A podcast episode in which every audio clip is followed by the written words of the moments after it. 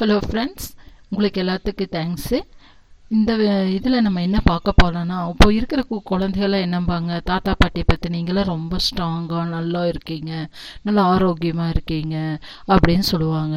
ஏன்னா அவங்க வந்து அந்த காலத்தில் சத்தான ஆரோக்கியமான உணவை சாப்பிட்டு வளர்ந்தவங்க. இப்போ இருக்கிற பேரண்ட்ஸும் கூட ஓரளவுக்கு பரவாயில்ல ஆனால் இப்போ இருக்கிற ஜெனரேஷன் குழந்தைய வந்து சாப்பிட்றாங்க. ஆனால் வந்து சத்தானதை சாப்பிட்றாங்களா அப்படிங்கிறது வந்து ஒரு கேள்விக்குறியாக தான் இருக்குங்க. ஏன்னா அந்த மாதிரியான சூழ்நிலைக்கு நம்ம இப்போ தள்ளப்பட்டிருக்கிறோம். இப்போது இது இதனால் வந்து பல குழந்தைகளுக்கு பல நோய்களும் நிறைய வருது. சரிங்களா? இப்போது நம்ம நம்மக்கிட்ட இருக்குது. ஆனால் வந்து அதை எந்த முறையில் நம்ம செஞ்சு சாப்பிட்றோங்கிறது தான் இப்போ ஒரு போராட்டமாக இருக்குது சரிங்களா? இப்போ அந்த அப்போல்லாம் பார்த்தீங்கன்னா களி அப்படின்னு சொல்லுவாங்க. களியா? அப்படின்னு சொல்லுவாங்க. அப்போதான் கொஞ்ச நாள் வந்து களி சமைக்கிறதுங்கிறது வந்து ரொம்ப ஒரு இதாக இருக்கும். அப்போ வந்து மிஷினெல்லாம் இருக்காது. அவங்களே எல்லாமே வந்து முதல் நாள் வாங்கிட்டு வந்து அதை க்ளீன் பண்ணி அதுக்கப்புறம் வீட்டில் இருக்கிற கல்லில் அரைச்சாங்க. அப்புறம் கொஞ்ச நாள் கொடுத்து மாவு மிஷினில் அரைச்சி இந்த மாதிரிலாம் செஞ்சாங்க. ஆனால் இப்போ இருக்கிற காலகட்டத்தில் எல்லாமே ரெடிமேடாக மாவாகட்டும் ரவையாகட்டும் கடைகள்லையே விற்கிறாங்க அதில் வந்து நல்ல குவாலிட்டியாக வாங்கி நம்ம வந்து அந்த சத்தான அந்த களி கல்வியில் ஒரு ஃபிஃப்டி பர்சன்டாவது ஆகுது இப்போ இருக்கிற ஜெனரேஷனுக்கு நமக்கு கிடைக்கணும் அப்படின்னா நம்ம வந்து கொஞ்சம் முயற்சி பண்ணி தான் ஆகணும். சில வினாடிகளை வந்து நம்ம ஒதுக்கிட்டா ஆகணும். சரிங்களா? இப்போது சிம்பிளாக அந்த காலத்து மாதிரி எனக்கு களியா எனக்கு செய்ய தெரியாதுங்க. அதுக்கான பாத்திரம் வேணும்.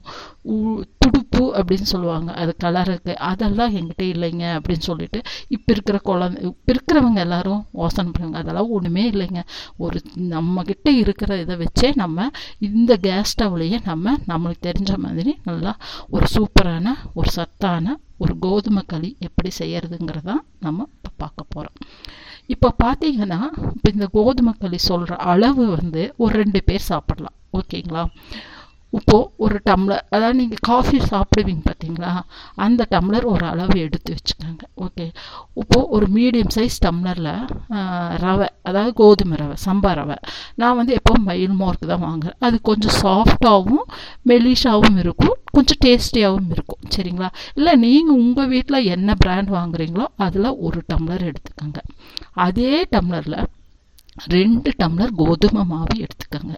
சரிங்களா? நான் வந்து ஆசீர்வாதம் யூஸ் பண்ணிகிட்ருக்கேன் அதனால் நான் அதை எடுத்திருக்கேன். அதே மாதிரி நீ உங்கள் வீட்டில் எந்த மாவு கோதுமை மாவு வாங்கி யூஸ் பண்ணுறீங்களோ அந்த அளவுக்கு எடுத்துக்கோங்க. இப்போ நீங்கள் என்ன பண்ணுறீங்க வானொலி இருக்குது பார்த்தீங்களா நீங்கள் உப்புமா கேசரி எல்லாம் கிளறீங்க பார்த்தீங்களா அந்த மாதிரி ஒரு வானொலியை எடுத்து கேஸ் ஸ்டவ்வில் வைங்க. வச்சுட்டு பத்து கேஸ் பற்ற வச்சுட்டு கேஸில் வச்சு இப்போ மூணு டம்ளர் பொருள்கள் நம்ம எடுத்துருக்குறோம். அப்போது அந்த மூணு டம்ளருக்கு ஈக்குவலாக ஒரு ஆறு டம்ளர் தண்ணிக்கு மேலே வர மாதிரி தண்ணி அந்த வானொலியில் ஊற்றுங்க இப்போ வந்து இது வந்து ஃப்ளேமை வந்து கையிலையே வைங்க. தண்ணி வந்து நல்லா கொதிச்சு வரணும். கொதிச்சு வரும்போது கொஞ்சம் உப்பு போடுங்க. கல் உப்பு தான் போடணும். சரிங்களா? அப்போல்லாம் வந்து என்ன சொல்லுவாங்க தெரியுங்களா? தண்ணி கொதிச்ச பின்னாடி அரிசி போடு அப்படிம்பாங்க. கொஞ்சம் உப்பு போட்டு தான் அரிசி போட்டு வேக வைப்பாங்க. ஏன்னா அப்போல்லாம் வந்து தண்ணி வந்து ஆற்றுலேருந்து எடுத்துகிட்டு வந்து சமைப்பாங்க செய்வாங்க. அப்போ வந்து அந்த உப்பு கல்லுப்பு போட்டானா அதில் இருக்கிற கிருமியெல்லாம் செத்துரும் மேலே வந்து ஒரு இதாக வரும். ஒரு நுர மாதிரி இருக்கும். அதை தூக்கி அப்படி போட்டுட்டு அரிசியை போடுவாங்க. இப்போ நம்ம அதே மாதிரி செய்யும்போது ஏதாவது இருந்தால் கூட அது பாதிக்காது. ஓகேங்களா? அதனால தான் கொஞ்சம் துணூண்டு ஒரு ஒரு சிட்டி அளவுக்கு உப்பு போடுங்க. போட்ட உடனேயே என்ன பண்ணுறீங்க இந்த ஒரு டம்ளர் ரவை எடுத்து வச்சுருக்கீங்கள அந்த ரவை என்ன பண்ணுறீங்க அந்த போட ரவை போடுறதுக்கு முன்னாடி நம்ம தண்ணியில் நல்லா கொதித்த தண்ணியை ஒரு பாதி பர்சன்ட்டை வந்து எடுத்து ஒரு தனி பாத்திரத்தில் எடுத்து வச்சுருக்கோங்க. ஸ்டவ்வை வந்து அதாவது கேஸை வந்து ஸ்லிம்மில் வச்சுக்கோங்க. வச்சுட்டு இந்த ரவையை அப்படியே ஃபுல்லாகவே போட்டு கிளறுங்க. அதாவது ரவை வந்து கட்டி விழுகாது. வெள்ளை ரவையாக இருந்தால் தான் உங்களுக்கு கட்டி விழுகும். இந்த ரவைக்கு வந்து கட்டி விழுகாது. கிளறிட்டே இருக்கும்போதே பார்த்தீங்கன்னா ஒரு முக்கா பதம் வெந்திருக்கும். நம்ம போட்ட ரவைக்கும் அந்த முக்கா பதம் வெந்ததுக்கும் உங்களுக்கு நார்மலாக தெரியும். ஏன்னா நீங்கள் எல்லாம் உப்புமா செஞ்சு பார்த்துருப்பீங்க. அதனால் ஸோ அது வந்து வெந்த ஒரு அடையாளம் தெரியும். தெரிஞ்ச பின்னாடி முக்கா தான் வெந்ததுமே இந்த ஒரு டம்ளர் மா ரெண்டு டம்ளர் மாவு எடுத்துச்சு ஃபஸ்ட் ஒரு டம்ளர் மாவு என்ன பண்ணீங்க? அப்படியே உதுத்த மாதிரி அப்படியே கிளறிட்டு வாங்க. அதே ஆனால் சிம்மில் தான் இருக்கணும் கேஸு சரிங்களா? வச்சு கிளறுங்க அப்படி உங்களுக்கு ரொம்ப கஷ்டமாக இருந்தானா வானலை எடுத்து கீழே வச்சு இந்த மாவு வந்து லைட்டாக போட்டு ஒரு கையில் ஊதுத்துட்டே நல்லா கிளறுங்க. அப்போ அந்த இடத்துல வந்து உங்களுக்கு ஒரு வித தண்ணி பத்தாத ஒரு சுச்சுவேஷன் வந்துச்சுன்னா நம்ம எடுத்து வச்சுருக்கோம் பார்த்தீங்களா அந்த சுடு தண்ணியை வந்து என்ன பண்ணணும்னா வெது அந்த தண்ணியை அதில் ஆட் பண்ணுங்க. ஆட் பண்ணி ரெண்டு டம்ளர் மாவையும் போட்டு நல்லா கிளறின பின்னாடி கொஞ்சம் தண்ணி ஊற்றி அதை வந்து அந்த ஸ்லிம்லேயே என்ன பண்ணுறீங்கன்னா மறுபடியும் கேஸ்மில் வைங்க. வச்சுட்டு ஒரு குறை குறை அப்படிங்கிற ஒரு சத்தம் வரும். சத்தம் வந்து கொஞ்சம் நேரம் அப்படியே கிளறிட்டே இருங்க. இறங்குனதுமே கொஞ்சம் நேரம் அந்த தண்ணி நிறைய ஊற்றிடாதீங்க இந்த தண்ணி அந்த குறை குறைன்னு வந்தமே உங்களுக்கு தெரியும். ஒரு பதம் வந்தது அப்படின்ட்டு. அதாவது குளிர்ந்த தண்ணியில் நம்ம கையை வச்சுட்டு அந்த மாவு இப்படி தொட்டு இப்படி தொட்டு பார்த்தீங்கன்னாவே சூடாக தான் இருக்கும். கொஞ்சம் இப்படி தொட்டிங்கன்னா பிசுபிசுப்பு தன்மை இல்லாமல் இருக்கும். அப்போ வந்து மாவும் சேர்ந்து வெந்துருச்சு அப்படிங்கிற ஒரு அறிகுறி தெரியும். ரொம்ப ஃப்ளேமை வந்து ரொம்ப இதில் ஹையாக வச்சிங்கன்னா கீழே அடிப்பத்திக்கும் தயவு செஞ்சு நீங்கள் சில்வர் வானொலியெல்லாம் செஞ்சீங்கன்னா கீழே அடிப்பத்திக்கும் அதனால் வந்து அலுமினிய அழு- வானொலி இருந்தானா பெஸ்ட்டு அப்படிங்கிறத நான் இங்கே உங்களுக்கு தெரிவிச்சுக்கிறேன். இப்போ என்ன பண்ணணும்? அப்போ வந்து மாவு வந்துருச்சு. அந்த ஒரு ஒரு திரண்ட ஒரு இதில் வந்திருக்கும்.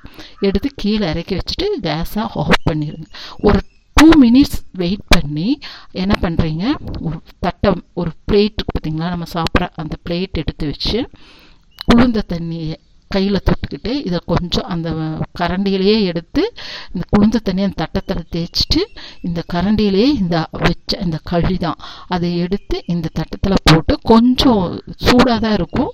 கொஞ்சம் அட்ஜஸ்ட் பண்ணி இந்த உருண்டையாக பிடிச்சி நம்ம யூஸ் பண்ணலாம். இப்போ இந்த களி வந்து கோதுமை களி தான் ஆனால் அவ்வளோ ரொம்ப உடம்புக்கு நல்லது. நம்மக்கிட்ட இருக்குது ஆனால் அந்த செஞ்சு சாப்பிட்ற அந்த முறை தான் நம்மக்கிட்ட தவறான முறையில் நம்ம யூஸ் பண்ணி சாப்பிட்டதுனால தான் நம்ம பல இன்னல்களுக்கு இதாக இருக்கிறோம் இதே கோதுமை மாவை நம்ம என்ன பண்ணுவோம்? பூரி சுட்டு சாப்பிடுவோம் பூரி சாப்பிடக்கூடாதுன்னு நான் சொல்ல கிடையாது. வாரத்தில் ஏதோ ஒரு நாள் அதிசயமாக சாப்பிடலாம். அந்த எண்ணெய் அப்படிங்கிறது தான் அந்த இடத்துல வந்து நிற்கிது ஓகேங்களா இப்போ இதுக்கு என்ன தொட்டுக்கலாம் அப்படின்னா உங்கள் வீட்டில் என்ன செஞ்சுருந்தாலும் சரி என்ன சாம்பார் வச்சுருந்தாலும் சரி தக்காளி பச்சி கடைஞ்சிருந்தாலும் சரி என்ன வெரைட்டி இதை விட கருவாடு குழம்பு மட்டன் எதுவாக இருந்தாலும் ஓகே சரிங்களா? இப்போ வந்து இதை டேஸ்ட்டு பண்ணி பாருங்கள் எவ்வளோ ஒரு சு- ஒரு சொர்க்கலோகமே உங்களுக்கு நல்லா தெரியும். அதாவது குழந்தைங்க சாப்பிட மாட்டாங்க. கண்டிப்பாக சாப்பிட மாட்டாங்க.